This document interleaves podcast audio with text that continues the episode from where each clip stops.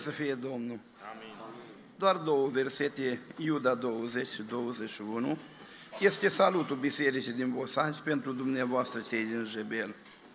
Dar voi, prea iubiților, zidiți-vă sufletește pe credința voastră prea sfântă, rugați-vă prin Duhul Sfânt, țineți-vă în dragostea lui Dumnezeu și așteptați îndurarea Domnului nostru Isus Hristos pentru viață veșnică. Amin. Amin. Vă rugăm să reocupați locurile. Cu ajutorul Domnului sunt pentru prima dată aici, la Jebel. Sunteți departe de noi, eu vin dintr-un sat din Bucovina, ne despart munți și voi. Mă bucur să vă găsesc în casa de rugăciune și mă rog Domnului pe toți să vă binecuvinteze. Amin. Amin. În seara aceasta voi folosi cuvântul lui Dumnezeu, pentru că sunt oameni cu concepții, învățături și păreri diferite. Voi folosi această carte sfântă, spun eu, Biblia, tradusă în limba română de preot ortodox Dumitru Cornelescu, cu aprobarea Sinodului Bisericesc. Nu am două Biblie, una pentru pocăiți și una pentru nipocăiți. Că Biblia e una singură, citim de aici și Dumnezeu să ne sfătuiască pe toți. Amin. Îi des întâlnită expresia și cunoscută de toți de Sfânta Treime, în numele Tatălui, al Fiului și al Duhului Sfânt.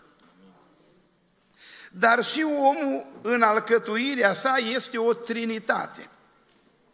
Pavel spunea 1 Tesaloniceni 5, 23. Dumnezeu păcii să vă sfințească El însăși pe deplin și Duhul vostru și sufletul și trupul vostru să fie păzite întregi și fără prihană până la venirea Domnului. Doamne ajută la aceasta! Amin. Înseamnă că noi avem în noi înșine trei entități.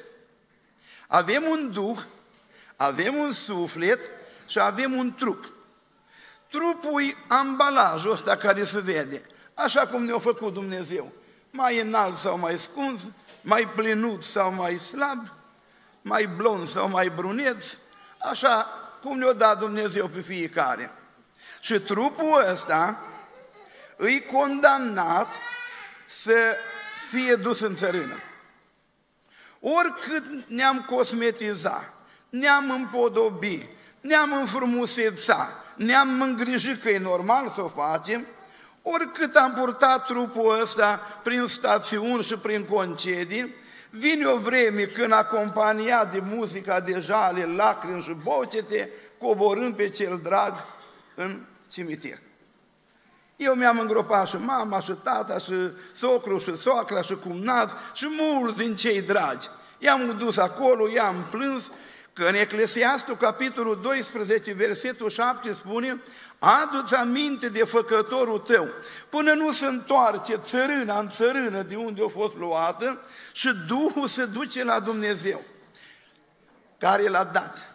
Înseamnă că în momentul morții, trupul coborâm în humă, de unde a fost luat, Duhul se duce la Dumnezeu, dar mai rămâne o entitate în noi, sufletul. Că noi suntem Duh, suflet și trup. Ce facem cu sufletul în momentul când murim? Sufletul va merge înaintea lui Dumnezeu la judecată. Și dacă pe pământ am făcut voia lui Dumnezeu intrăm între acei de-a dreapta în fericire, dacă nu, intrăm în locul de chinuire. Despre sufletul aș vrea să vorbesc în seara asta. Că Iuda spunea, dar voi prea iubiților, zidiți-vă sufletește.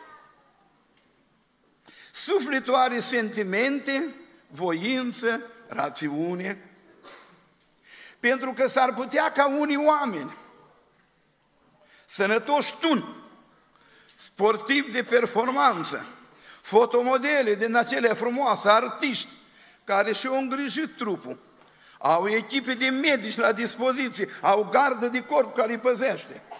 Banchieri, miliardari lumii se sinucid.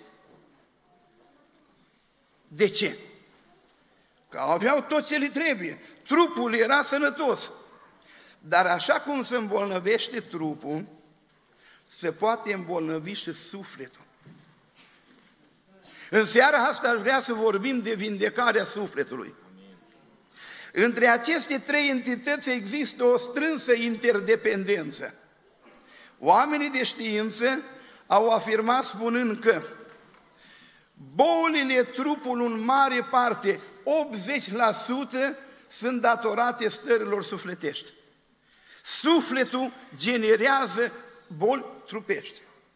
Cea mai mare generatoare de bolă este supărarea. De aceea spunea psalmistul 37 cu 8, lasă mânia, părăsește iuțimea, nu te supăra, că supărarea duce numai la rău.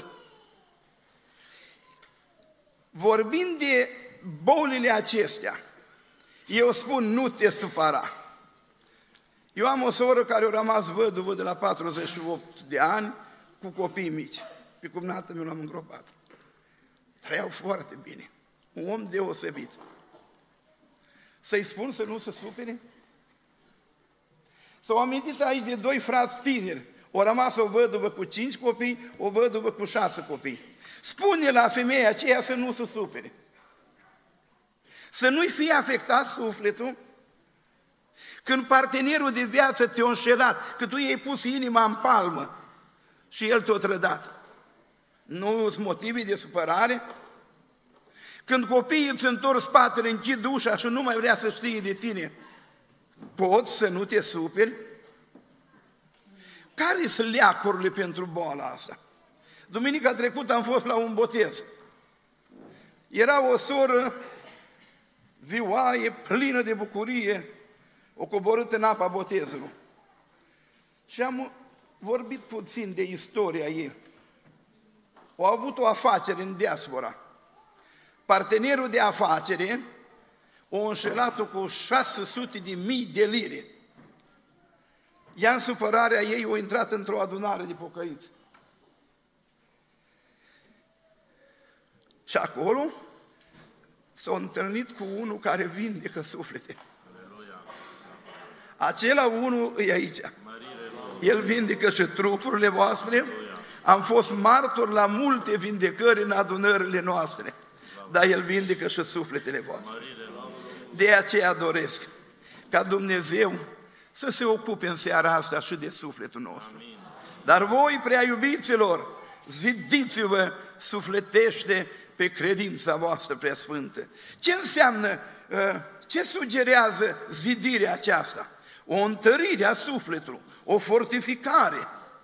Dumnezeu să ne zidească în seara asta. Dar mai am un gând legat de zidirea aceasta.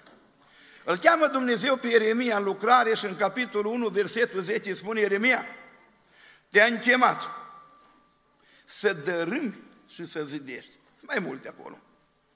Să dărâm și să zidești. Nu cumva să zidim pe niște dărâmături păcătoase. Întâi dărâmăm, adică curățim locul.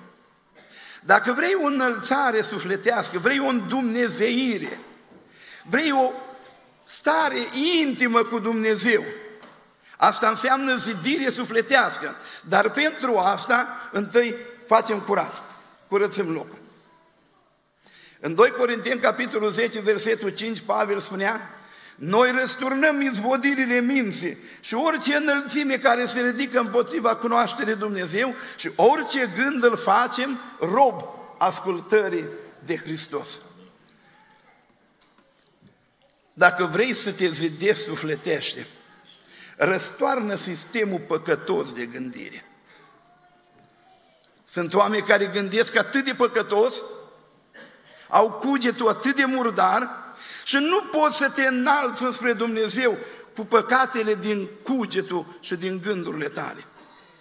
În seara aceasta Dumnezeu ne cere nouă să răsturnăm aceste izvodiri, născociri ale minții, aceste imaginații păcătoase.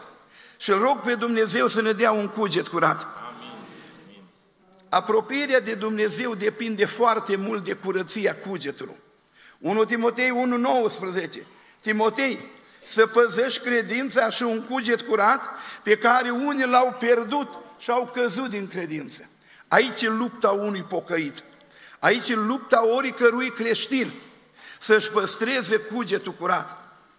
Pentru că sunt ispite. Ce este ispita? Ispita e un atac violent la mintea omului. Dar ispita nu e sinonim cu păcatul, nu? În Evrei, parcă 4 cu 15 spune că noi nu avem un mare preot care să n-aibă milă de slăbiciunile noastre, ci de unul care în toate lucrurile a fost ispitit ca și noi, dar fără păcat. Hristos a fost ispitit exact ca mine. Exact ca tine a fost ispitit și Hristos, numai că El nu a păcătuit. Dumnezeu să ne ajute ca atunci când avem cugetul întinat, să venim la Domnul să-L spele să-l curățească. Sunt metode de curățire. Poți pleca în seara asta de aici cu gânduri curate și înălțătoare. Dumnezeu să ne ajute. Dărâmat. Te-am chemat ca să dărâmi, după aceea să zidești. Împărat 10, 27, Iehu o dărâmat altarele lui Baal. Dărâmăm idolatria și nu intrăm în detalii. Doi împărați 23 cu 7, o dărâmat casele sodomiților din perimetru casei Domnului, că duhurile astea nu de la Bruxelles s-au născut, astea de mult venite de în lumea. Dar ca să zidim sufletește, trebuie să ne facem rând, rost de gânduri curate, dărâmăm plăcerile astea păcătoase care ne atrag și aici mai am o recomandare. Păstrăm curățenia care am obținut-o. Că în Galateni Pavel spune 2 cu 18, dar dacă zidesc iarăși pe ceea ce am dărâmat, sunt călcători de lege. Eu am constatat că unii oameni, când se pocăiesc, dărâmă multe lucruri păcătoase. Răstoarnă sistemul ăsta de gândire păcătos. Vin cu toată inima înaintea lui Dumnezeu. Dar după o vreme, după o vreme, încep unul câte unul să ia din nou lucrurile acestea. Și Pavel spune, măi, călcători de lege sunteți. Dacă ați dărâmat, ați îndepărtat păcatele, dărâmăturile astea, de ce le mai luați iarăși înapoi? Dumnezeu să ne dea înțelepciune, fraților. După ce am făcut curățenie, începem să zidim sufletele noastre. Și asta să o facă în seara asta Duhul Sfânt al lui Dumnezeu. El se ocupă de sufletul tău. Nu știu care e starea ta sufletească, nu vă cunosc, îs pentru prima dată și cu excepția fraților din conducere, nu știu dacă v-am văzut vreodată, mai este fratele de acolo, l-am văzut în Luxemburg, da? Dar indiferent ce stare sufletească aveți, în seara asta vreau să plecați acasă mai buni, mai zidiți și mai puternici, vindecați în suflet până la urmă dacă avem o boală trupească și Domnul nu ne vindică, putem ajunge în rai. Dar dacă avem boli sufletești, cu acelea nu ne permis accesul în rai.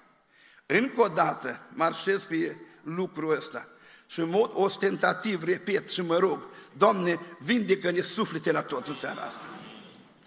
În ce privește zidirea aceasta, Dumnezeu ne-a dăruit niște unelte că zidirea e un lucru, unelte cu care să ne zidim.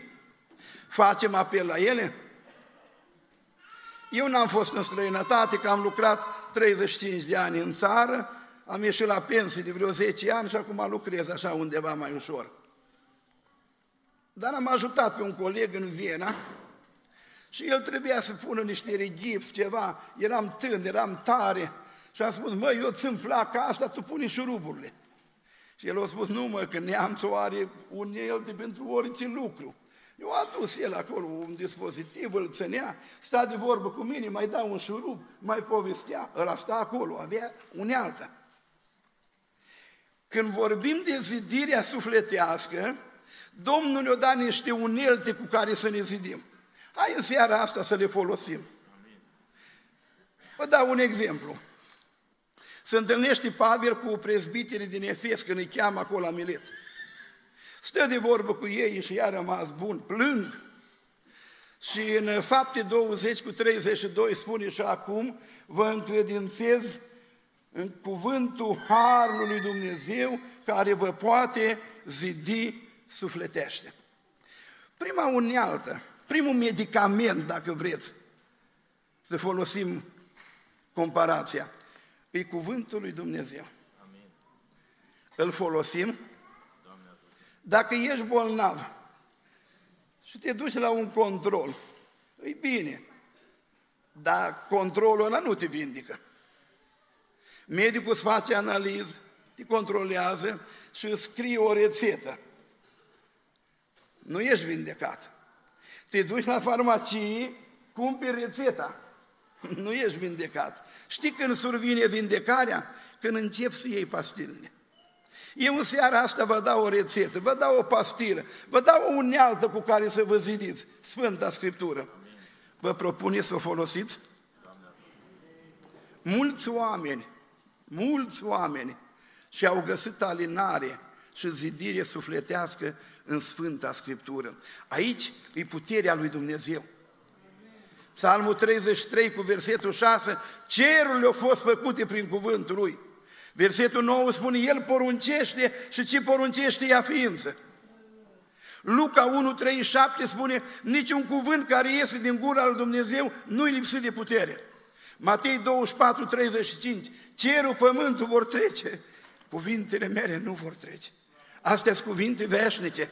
Apocalipsa 14 cu 6, am văzut un înger zbura pe mijlocul cerului cu o evanghelie veșnică. Ăsta e cuvântul lui Dumnezeu. Îl folosiți? Spune Iacov, ați auzit de răbdarea lui Iov și ce sfârșit i-a dat Dumnezeu. Voi ați auzit de răbdarea lui Iov? Da? De unde ați auzit? Eu am citit în Sfânta Scriptură că Roman 15 cu 4 spune, tot ce a fost scris mai înainte, a fost scris pentru învățătura noastră.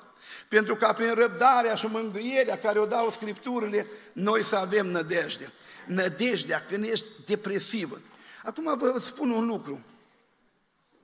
Lupta mare pe care o ducem noi cu duhurile astea de boală, îți duhuri de depresie. Oameni care au tot ce le trebuie, femei care au tot ce le trebuie, din punct de vedere material, îs foarte bine, au depresie. Frate, am depresie. Nu pot dormi, iau distolocan, mă duc la cabinetul psihologului, am abonament făcut. După depresie vine duhuri de frică, duhuri de sinucidere și cu astea ne luptăm noi. Astea sunt boli ale sufletului.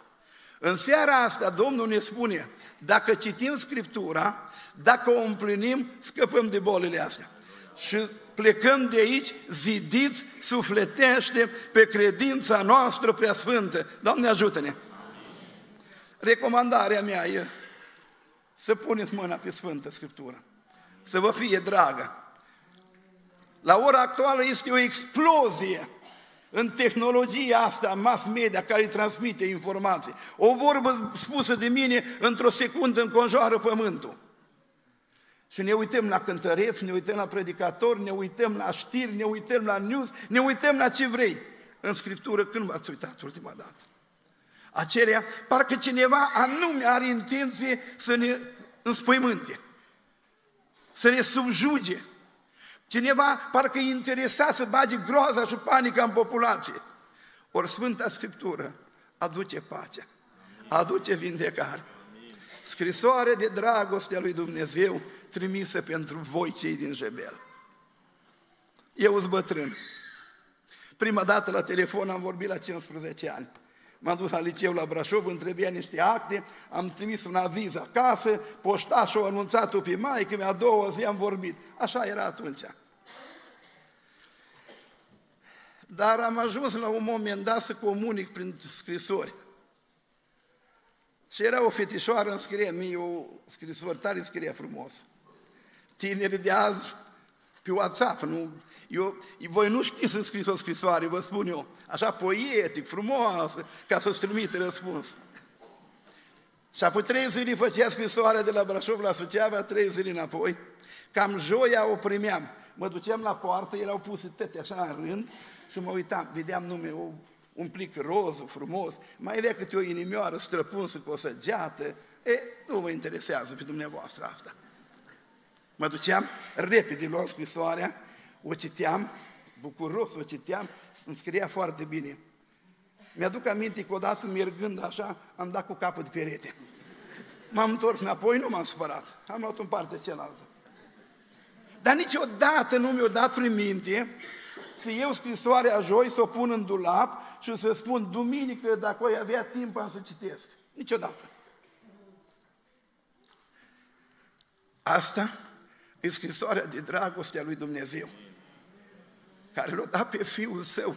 Faceți concert de, de colinde. Hristos nu s-a născut să ne facă nouă sărbători. Nu de asta, că îi cântăm, cântăm spre slava Lui. El s-a născut ca să te scape pe tine de păcate, să te ierte pe tine și pe mine.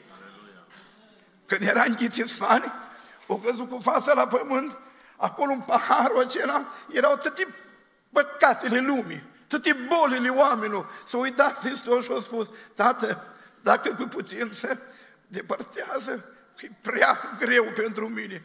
Și Dumnezeu a spus, beală, ca aia din Jebel să poată fi iertat. De păcatele lor, să aibă cugetul curat. E scrisoarea de dragoste trimisă pentru voi. Vă propune să citiți în Scriptură? Dacă da, n-am venit degeaba la voi. N-am făcut sute de kilometri. Dacă cineva se hotărăște să citească în Sfânta Scriptură, că cineva mă întreba, măi, voi pocăiți ăștia, dar îi sunteți buni de gură. Măi, eu m-aș pocăi, dar uite, eram în Vatra Dorni, acolo stau marturii Jehova cu reviste. Dincolo la cale ferată sunt unii, li se spune baptiști. Acolo sunt munte, este o casă, li se spune pentecostal. Dar eu unde să mă duc? Și am spus, Doamne, nu te spăra. Du-te acasă, citește în Scriptură și unde te trimite Scriptura, acolo du-te. Că de el cauți pe Dumnezeu cu inimă curată, Dumnezeu îți răspunde. Eram în Vatra Dorni la un cizmar pocăit. Atunci eram mecanic locomotivă. Stam de vorbă. Și a intrat în atelier o femeie, nu mai știu cum o chema, Saveta, parcă. Eu, mare evanghelist, i-am spus, Doamnă Matale, îl cunoști pe Dumnezeu? Ea spune, da. Dar cum îl cunoști? Avem, avem o, o lecție învățată să văd cum îl cunosc. Cum îl cunoști? Mi-a spune, bine. Gata. Am încheiat dialogul. Acum eu aș fi lăsat-o, dar nu mă lăsa ea pe mine. Zic, măi băiețaș, mă întreb cum îl cunosc pe Dumnezeu, hai să spun cine sunt eu. Sunt nevastă de polițist. În Vatra Dornă eram doamna înaltă din societate, bărbatul meu avea un rang mai înalt. La un moment dat m-am îmbolnăvit. 12 ani am colindat toate spitalele din România. De la Vatra Dorni la Suceava, la Târgu Mureș, la București, înapoi la Vatra Dorni. Avem o hemoragie internă care nu se mai oprea. Am ajuns ca o legumă. Nu mai aveam ce să fac. Ultima dată m-am dus la spital din Vatra Dorni și mi-a spus, femeie, nu mai vine la noi. Eu la Panaci, o localitate, aveam o soră pocăită, o soră de corp. Și ea spunea, măi, dacă te pocăi, poate Domnul te-ar vindeca. Și eu zic, măi, lasă-mă cu pocăind. Atâta știți voi pocăiți, să, îi pocăiți pe tăți. Da, dacă nu vrei, nu vrei. Am venit, am ieșit din spa, în spital și m-am dus la sora mea. Și ea iar îmi spune, măi, dacă te pocăi, și eu m-am supărat, zic, lasă-mă în pace, mă duc să mă culc. M-am dus și m-am culcat, dar am făcut o rugăciune. Eram cu podoabe, bijuterii, ca o legumă galbenă, fără sânge mini, dar mândră. Și am spus, Doamne, am văzut o Biblie pe masă. Eu mă zic că Tu ești, că existi. Dacă ești și mă ai în vedere și pe mine, eu deschid cartea aceea sfântă și Tu să-mi vorbești. Și ea o deschis cartea și îmi spunea ea, să o deschis la femeia cu spurgere de sânge de 12 ani, la tăți doctori, o cheltuit și nu o găsă vindecare. Ea avea o hemoragie de 12 ani. Eu mă întreb, ciudat, măi, nu se putea deschide în Cartea Cronicilor? Nu se putea deschide la rugăciunea Tatăl nostru, nu acolo. Și a spus, Doamne, văd că ești. M-am plecat pe genunchi, am plâns acolo în durerea mea. O venit aha ca o lumină în cameră, m-a învăluit și dintr-o dată am simțit că scurgerea de sânge a încetat. Acum am mai făcut o rugăciune, am spus, Doamne, la vatra dorne, atâtea feluri de pocăiți sunt. Eu unde să mă duc? Și seara o visat un vis. O visat drumul până la adunare, o visat că a intrat în adunare, la Amvon era fratele romaneț și a doua zi îi spune lui bărbat, eu mă pocăiesc, mă duc la adunare.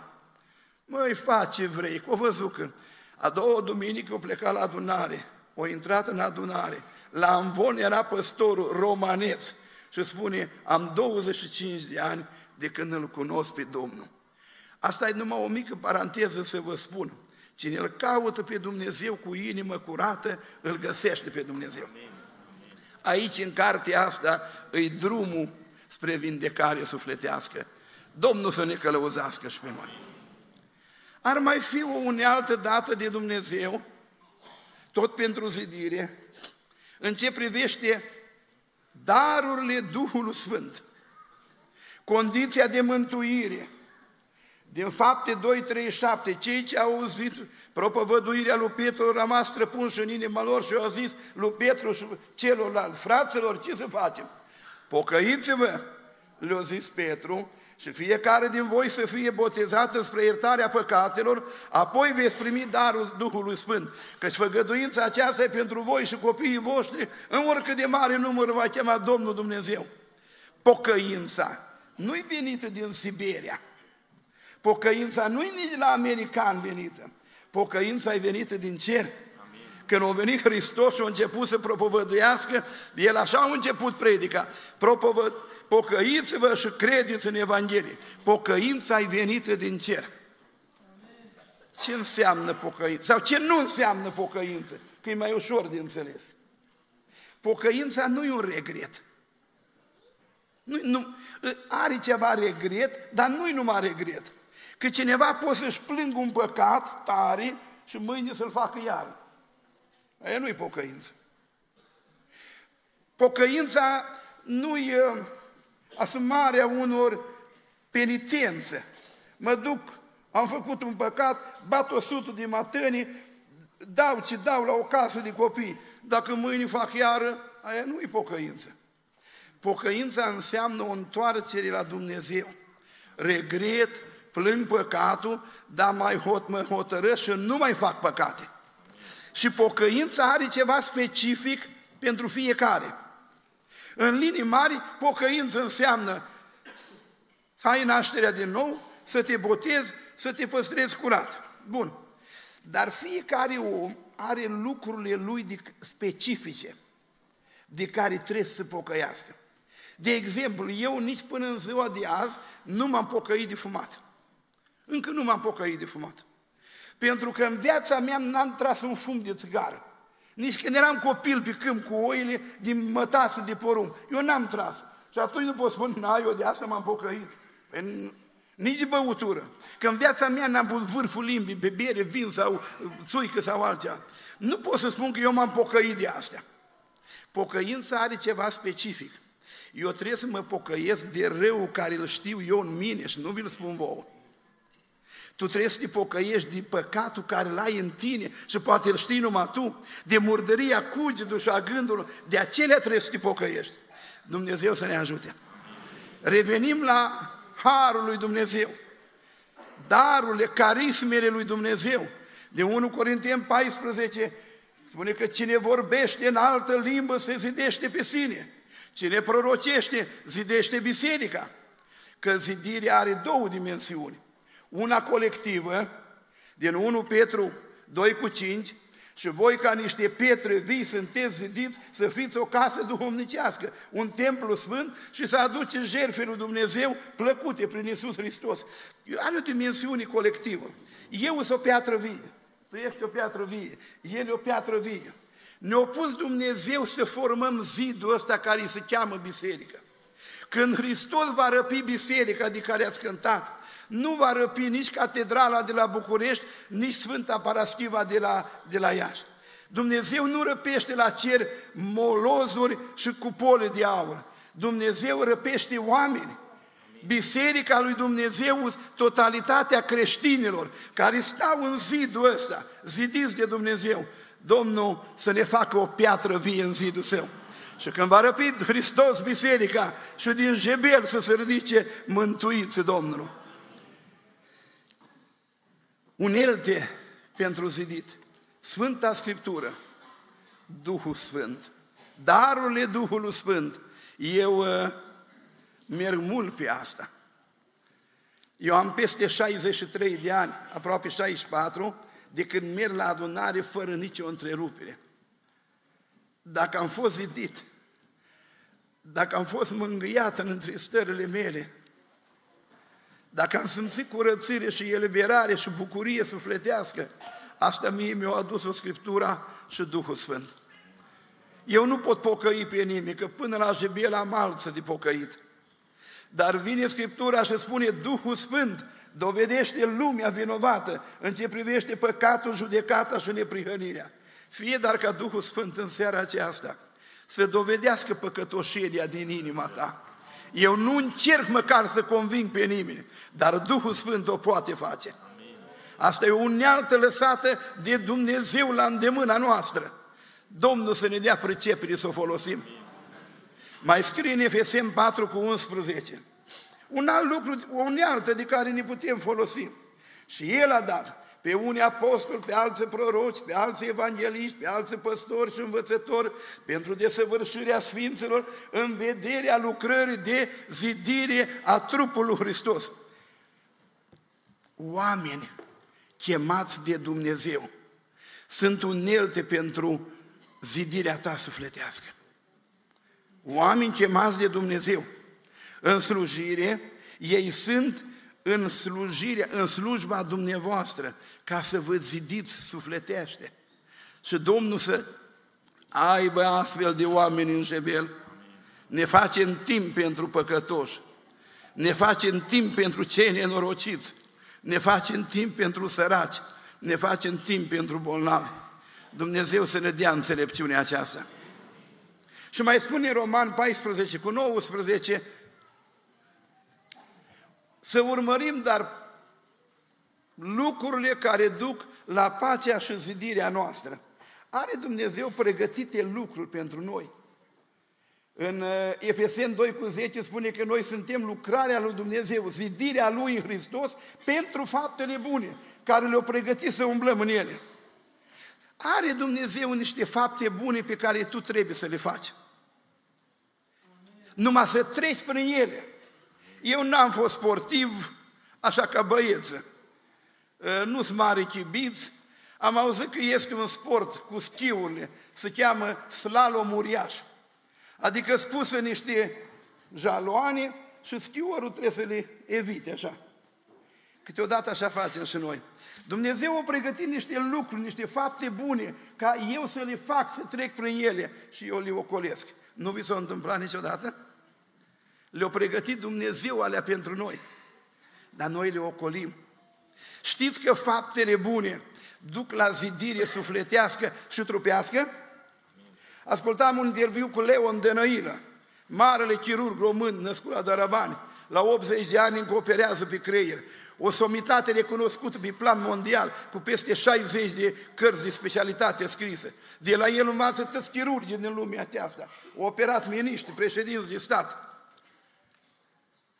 El spunea printre altele că mitică Mierticarul de la Dărăban s-a îmbolnăvit, prezbiterul adunării, și s-a dus la el, că dintr-un sat. Și îi spune de el, eu făcut toate consultările, și spune, măi, în creierul omului este o cutie sigilată în care noi nu avem voie să umblăm. O să că numai dacă ne ia Dumnezeu de mână să ne ducă. Creierul omenesc are două miliarde de celune. Și fiecare celulă are două mii de conexiuni. Și spunea Dănăilă, ce ne poate să intre acolo? Dar el ne spunea niște lucruri. Sunt lucruri pe care noi nu le înțelegem. lucruri care fac bine omului, duc la vindecare trupească, dar nu le putem explica. Una din ele era faptele bune. Când faci fapte bune, te simți mai sănătos. Mai spunea el, cunoaștem că rugăciunea vindecă, dar nu știm cum vindecă. Nouă nu ne da să înțelegem. Noi știm cum vindecă. Vine Hristos cu puterea Lui de vindecare și în seara asta vreau să fie aici. Dacă ești bolnav în trup, să te vindece Domnul. Și pe toți să ne vindece sufletește. Care sunt lucrurile care duc la zidire? Păi părtășia asta duce la zidire. Amin. Nu? 1 Corinteni 14, 26. Ce-i fraților de făcut când ne anulăm la oaltă? Păi unul are o cântare, unul o descoperire, unul o învățătură, unul o vorbire în limbă, unul o tălmăcire, toate să se facă spre zidirea sufletească. Eu așa doresc ca plecați în seara asta mai tari sufletește. Nu știu cum să vă explic că există modalități, sunt unelte lăsate de Dumnezeu să ne zidească sufletește. Uh, care sunt lucrurile care duc la zidirea noastră? Împărtășia aceasta. În Roman, capitolul 14, vizând judecățile care sunt între oameni, spune, măi, nu judeca pe nimeni. Mai bine judecă să nu fii pentru fratele tău o pricină de păcătuire. Am tradus eu asta că respectul pentru semenul tău, pe el îl zădește. Când tratezi pe cineva cu superioritate, când ai dramul ăla de umilință, de smerenie și privești pe toți de sus, oamenii se simt ofensați, îndepărtați, dar când te apropii cu respect, omul acela pleacă zidit sufletește. Încredințările după Scriptură, Roman 14 cu 23, dacă faci ceva ce nu-i din încredințare, e un păcat. Fratele vorbea de empatie, în Roman 15 cu 1, noi care suntem tari, suntem datori să răbdăm slăbiciunile celor slabi și să nu ne placem nouă înșine. Căci nici Hristos nu și-a plăcut lui înșine. Fiecare să placă aproape lui în ce privește binele, în vederea zidirii altora. Respectul pentru celălalt. Eu trebuie să uh, vă plac dumneavoastră ca să fiți zidiți sufletește. Eu trebuie să știu până la urmă plăcerea dumneavoastră, că respectul ăsta trebuie aplicat și în familie și promovarea asta, simpatiei, trebuie și în familie. Eu nu sunt om cu cadouri. Luați-o ca mărturisire, nu mai spuneți la nimeni. În viața mea am făcut două cadouri, cu amândouă le-am dat în bară. Cu mine nevastă, măi, dar tu știi că îmi place mie. Băi, nevastă, e bani și cumpără și gata.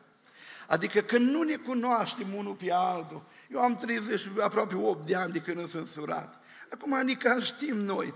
Dar eu trebuie să plac copiilor, familiei, fraților, în ce privește binele, ca ei să rămână zidiți, să ne ajute Domnul aceasta. Este careva de spus din dumneavoastră, numai să-și propună să folosească uneltele acestea.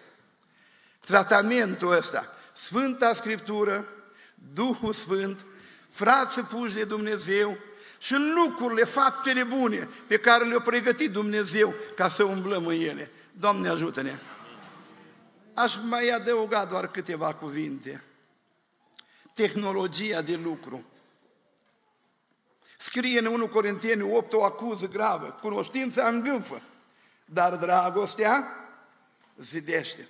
Toate astea le folosim cu dragoste, frații mei. Când vorbeam de manifestarea carismelor a Duhului Sfânt, am ajuns la Corinteni 13, cineva spunea, dragostea e carul în care pui toate uneltele de lucru. Că fără dragoste nu, nu-i bine. Cum stați cu dragostea? În Filipeni 1 cu 8 spune, martor îmi este Dumnezeu că vă iubesc pe toți. Voi vă iubiți toți? Sau aveți și oameni care nu-i puteți iubi? Încă eu am mers mai departe și am spus, bun, bun, bun, dacă nu-i pot iubi pe toți, ce am de făcut? Vă spun un prim pas. Identificați pe aceia care nu-i puteți iubi. Cum îi cheamă? Ai vreunul? Trebuie să-l știu pe ăla care nu-l pot iubi, nu? E logic. De ce nu-l pot iubi? Al doilea pas. Începe să te rogi pentru el. Când te rogi pentru el, Dumnezeu va face ceva. Ori îl schimbă pe el, ori te schimbă pe tine. Poate vine la tine. Al treilea pas. Încearcă să-i faci bine, să te purți cu el ca și cu o persoană care a iubit foarte mult. Și când lui Dumnezeu îi place de calea unui om, pe vrășmașul lui îi face prieten. Doamne ajută-ne! O dragoste pentru toți, o dragoste statornică, Ioan 13. Iisus i-a iubit pe ai săi și i-a iubit până la capăt. Știți ce a făcut Domnul Iisus în Ioan 13? O luat un legian și o spălat picioarele ucenicilor. Un frate, prieten, nu mai este, plecat de mult la Domnul. Mi-a povestit o, o pățanie din viața lui. Eu am învățat ceva de acolo. Era conducător de adunare, predicator, într-o zi în timpul slujbii predica. S-a ridicat unul din adunare și a adus o cară, băi, stai jos, bă, dar numai tu ești mai cu minte, așa. Băi, l-a ocărât și omul ăsta era așa de pocăit, l-am cunoscut bine, folosit de Dumnezeu în vindecări, în eliberări. Și așa l-a ocărât de tare, și așa o plâns fratele Sidor de la Găureni, așa o plâns și a spus, Doamne, fă dreptate, Doamne. Dacă eu, slujitorul Tău, mă lași de o cară la toți cum vrei, Doamne, fă dreptate. Și o plâns mult și îi vorbește Dumnezeu. El era proroc. Îi vorbește în cugetul lui și spune, am hotărât să-ți fac dreptate. Ia un ligian, un ștergar și du-te la fratele George și spală picioarele. El orice s-a aștepta, dar la asta nu. Dar i-a vorbit Dumnezeu și el știa când îi vorbește Dumnezeu. O lua Ligianu, eu am fost în Găureni acolo, în Dumbrăvi, spune, în Dumbrava. Uh, nu de mult am fost la o căsătorie. E un sat cu casă de o parte și de alta și un drum lung. O lua Ligianu în mână, ștergarul pe umăr și mergea prin sat. Și oamenii întreba, frate Sidur, dar unde duci? Mă duc până la George să-i spăl picioarele. Așa mi-a spus Duhul Sfânt. O ajuns la poartă, omul era pe la șură, cum îmi spune în Bucovina. O striga, măi frate George, el spune, ce mai vrei de la mine? Măi George, m-a trimis Duhul Sfânt să spăl picioarele. Îmi spunea fratele Sidur, frate Dragoș, omul ăla a început să plângă în hohote. O alergat de la șură până la poartă.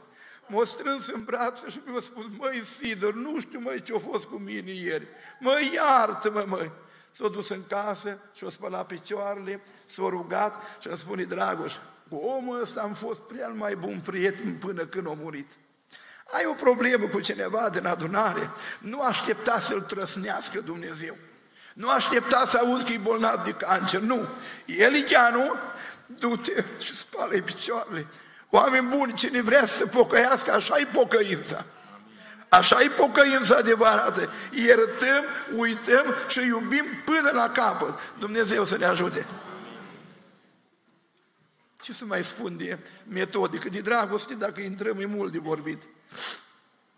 1 Corinteni 3 cu 10, spune Apostolul Pavel, eu ca un meșter zidar înțelept am pus temelia. Știți că zidirea aceasta se face cu înțelepciune? Că fără înțelepciune n-are rost. Că în Proverbe 9 cu 1, înțelepciunea și-a zidit casa. Da?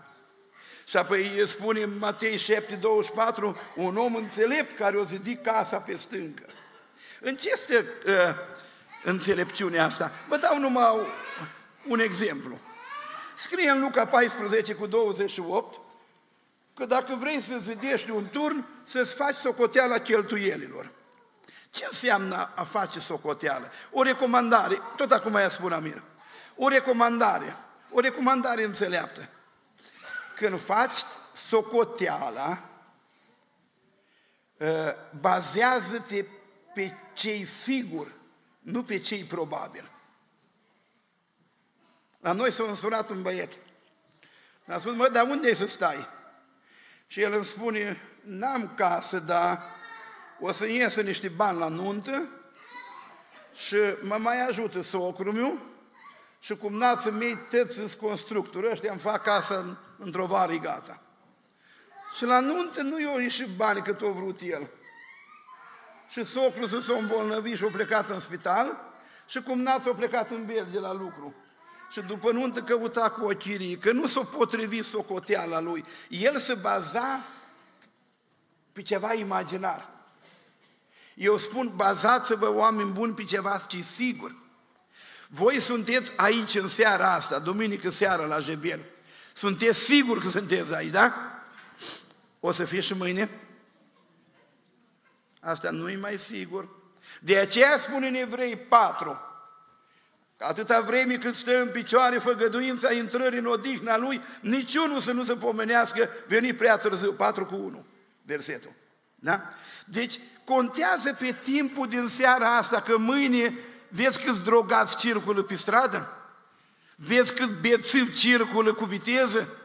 Ieși din casă și dă mașina peste tine, nu știi ce se întâmplă. Dar ziua asta, seara asta, îi sigură. Eu când nu fac socoteală, pe asta mă bazez. Pe sănătatea care o am acum, mâine s-ar putea să fiu la uh, terapie intensivă. Pe ce am acum? Faceți-vă socotelile pe lucrurile sigure, nu pe cele probabile. A doua recomandare. Evaluați corect lucrurile.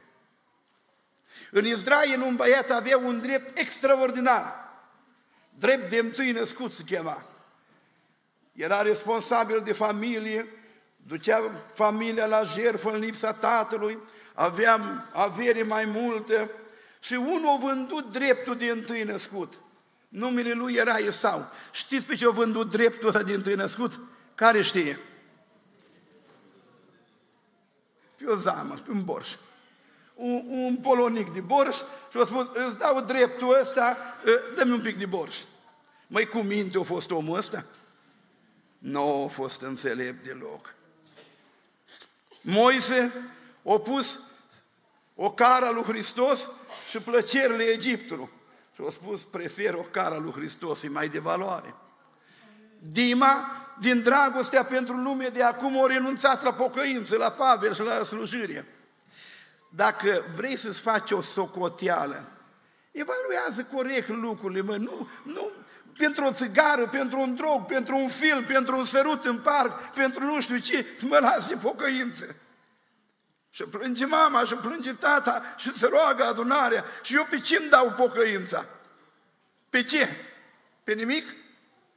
Pocăința n-are preț, nu, nu, nu putem vinde. E adusă de Hristos. El ne-a plătit pe fiecare. În al treilea rând, fiți atenți la consecințe. Eu am lucrat 35 de ani la cale ferată, o, mulți ani am fost mecanic locomotivă. Vai câte tragedie am văzut pe Ron. Oameni care îți duceau în gară să facă shopping. Și ieșeau cu plăsele și eu cu trenul mă duceam, că n-am voie să întârzi alții care se strângeau, să pupau în brațe până pleca trenul și rămâneau îmbrățișați, alții care au fugit și o tăia picioarele și multe. Și le spunea, măi, oameni buni, măi, dacă ați pierdut un tren, nu vă aruncați voi să tren, când vine pe un ceas altul. Un coleg, un prieten de-al meu, păstor, o dat pentru examenul de șofer de șase ori o dat. Tot o căzut, iar o dat. Prima dată o dat prin credință, nu o luat, a doua oară o învățat, dar nu bine. Ei, așa sau oare o luat. Băi, dar o luat.